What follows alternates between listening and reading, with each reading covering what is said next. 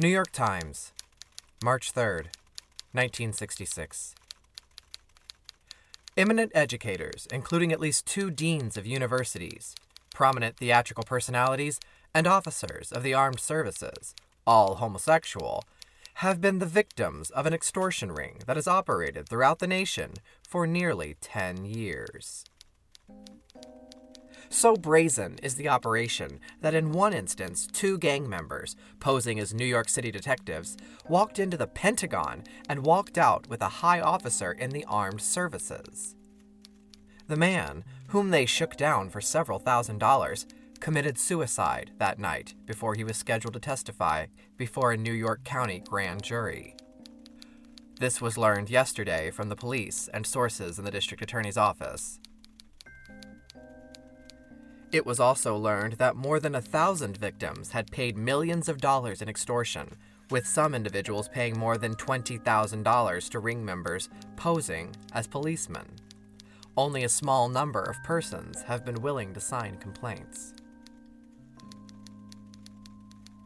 District Attorney Frank S. Hogan announced last February 17th the indictment of 17 defendants on charges of extortion from homosexuals, and reported that nine were in custody. At the time, he said the victims who had made complaints had given $15,529 to the gang. It came to light yesterday, however, that the report on the extent of the ring's operation had only touched the surface. With about 25 members, the ring worked with what are called decoys, or chickens, and phony policemen. The decoy would lure the victim to a hotel room, usually from a midtown bar, and get him into a compromising situation. Then, one of two things would follow.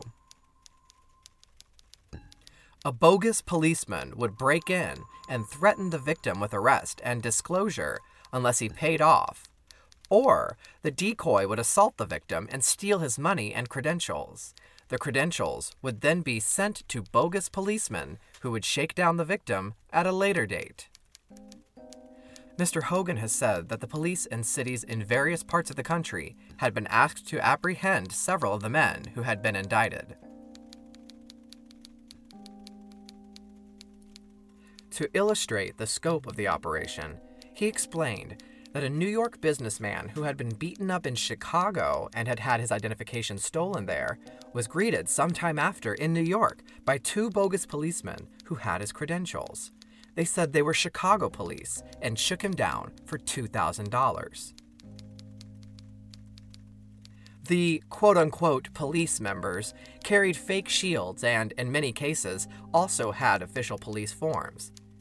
It was reported that the police forms had been obtained from a New York patrolman who was no longer in the department.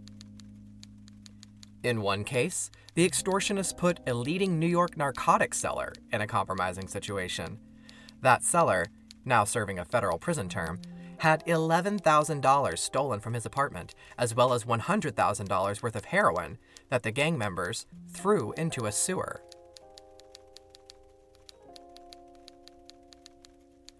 One victim was a musician who has made numerous appearances on television. One currently is a partner in a well known night spot, and another is a leading motion picture actor.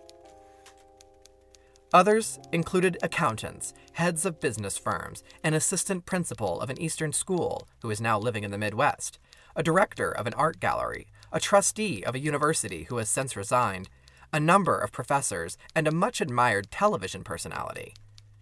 Some of the victims came from Canada and Mexico. When efforts were made to get the television personality to testify before the grand jury, he declined with the comment, I can afford to lose the money. I hope they die of cancer. The gang preyed on others besides homosexuals. It was said that bogus detectives carried out innumerable raids on policy banks, particularly in Harlem, and took hundreds of dollars from the bankers. Some of the policy racketeers who lost money to the thieves had reportedly testified before the grand jury.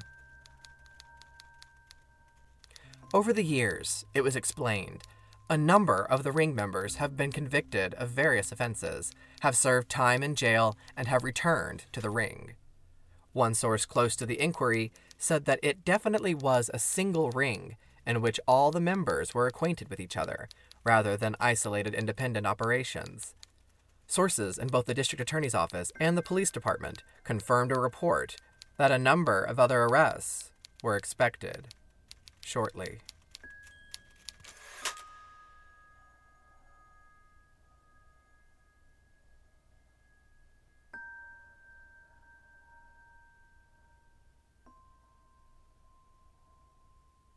The extortionists hit nearly a thousand gay men across the country, and they take a total of $2 million.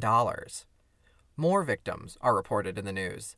The head of the American Medical Association, two Army generals, Admiral William Church of the New York Naval Yards, a Republican member of Congress from New Jersey, no surprise, a Princeton professor, a British producer, and two well known American singers. The extortionists escort that congressman out of his Capitol Hill office to fly him home to get $50,000. They pull a surgeon out of the operating room. They even track down a nuclear scientist on the West Coast at his job, and when the scientist's boss walks in, he panics and says these are his detective friends from New York. They'd like a tour of this highly secure nuclear plant, which they get. That scientist is invited to New York to testify against those bogus officers, but he refuses to even believe the officers were fake because New York police already have a reputation for blackmailing homosexuals. The stories continue to pile up. 17 indicted in hush money shakedown. Nine seized here in extortion ring.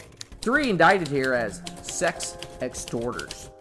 Grab City Cop as sex blackmail kingpin. Detective accused as top extorter. Blackmailer of deviants gets five years. Gets five years in extortion of homos.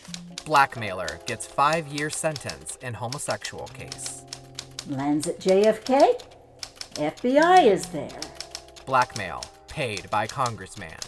Two found guilty in Chicago in extortion of homosexual. More indictments due in blackmail case.